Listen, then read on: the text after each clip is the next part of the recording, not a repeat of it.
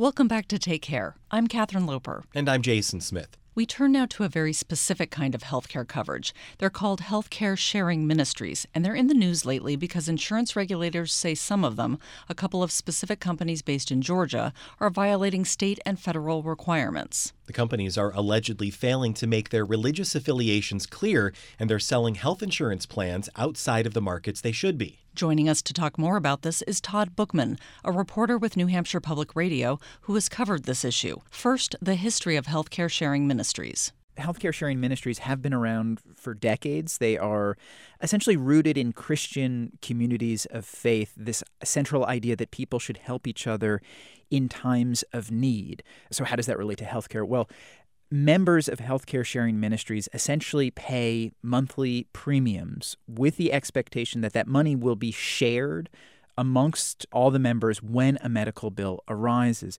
These ministries operate in a very different way than your traditional healthcare plan.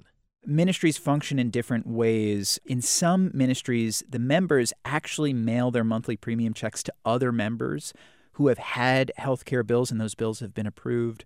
Other healthcare sharing ministries kind of function with this central clearinghouse. So you mail your premium check in each month, and then when you have a medical bill, you sort of request payment from the central clearinghouse.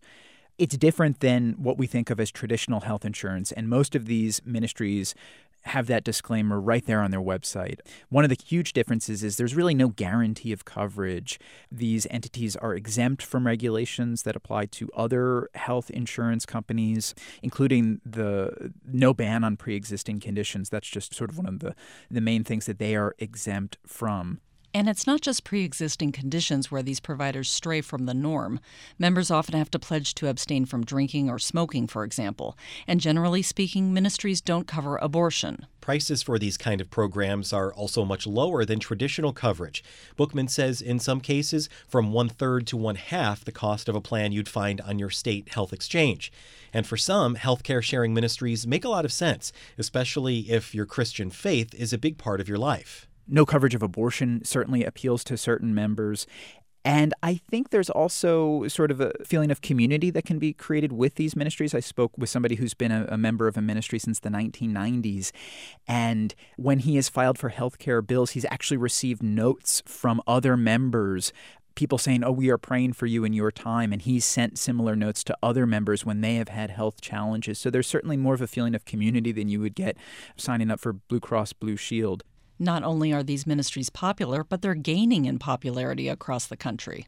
With figures, we need to be a little bit careful simply because there is no real regulation of these entities, so it's hard to have exact figures. There is an industry group that has released some statistics. They estimate there are roughly 100 different healthcare sharing ministries nationwide, covering approximately 1 million members nationwide. And those numbers have likely gone up since the signing of the Affordable Care Act. When the Affordable Care Act was signed, there was an exemption carved out. The individual mandate did not apply to people who received coverage through a healthcare sharing ministry. So that was certainly seen as a boost to the ministries as well in terms of fueling their, their numbers. If it's not already clear, these healthcare sharing ministries operate in a very different way. Those who are members and have been members for years can get good coverage if they're educated about the plans and, in some cases, willing to do a bit more legwork. One of the satisfied customers I spoke with said you need to go in knowing what will be covered and what won't be covered. This gentleman that I spoke with says, you know, he would not put in for, let's say, a mammogram for his wife. He knew that expenses like that he should be prepared to pay for out of pocket. The savings he received on the front end, the lower payments, he essentially booked that money for himself, knowing that if these minor healthcare or regular checkups came up, that he would be funding those out of pocket. He says you really just need to be a sort of an astute user of the healthcare system. You have to be able to negotiate with your healthcare provider. You have to be willing to reject, you know, certain charges and really uh, take, say, a hospital to task for certain bills. And so, if you can go in with that mindset, knowing that you really need to follow the healthcare system closely if you're going to use a ministry, for those members, these appear to be smart ways for them to go about providing some sort of healthcare. It, I hesitate to call it insurance because this is not healthcare insurance, but it is a program and it is a way for people to have their medical bills covered. Circling back to why we wanted to look into these healthcare sharing ministries, they've come up in the news lately in New Hampshire, where Bookman is based, and in other states where a few of them have been banned. The bans really apply to two entities, Aliera and Trinity. So Aliera is a for-profit company. It was founded in 2015. Trinity is a nonprofit founded in 2018. And these two entities, they are legally distinct entities, though we should note there appears to be some clear relation between them. They rent office space from each other. They're both based in Georgia. Trinity functions as a healthcare sharing ministry, and it's come under scrutiny along with Aliera, this for profit entity that does the marketing and kind of administrative work on Trinity's behalf. Because some regulators say they are not following the few regulations that are in place in May of this year, regulators in Texas they filed an action to stop Aliera and Trinity from offering products in that state. A week later, Washington state filed suit. Colorado has taken regulatory action. And then in New Hampshire in late October, our state's insurance department filed a cease and desist order. And as for the allegations made in New Hampshire, there are three main allegations that our insurance department is making. One is that under New Hampshire state law, for these healthcare sharing ministries to operate, they must have been formed before December 31st, 1999. We know that Trinity was formed in 2018. Another allegation is that these ministries they need to clearly establish that they're faith-based organizations and the state insurance department is alleging that Trinity and Aliera that their marketing materials don't make that clear enough. And then there's a third point to the cease and desist order here in New Hampshire, which has to do with offering the coverage to groups instead of just in the individual market.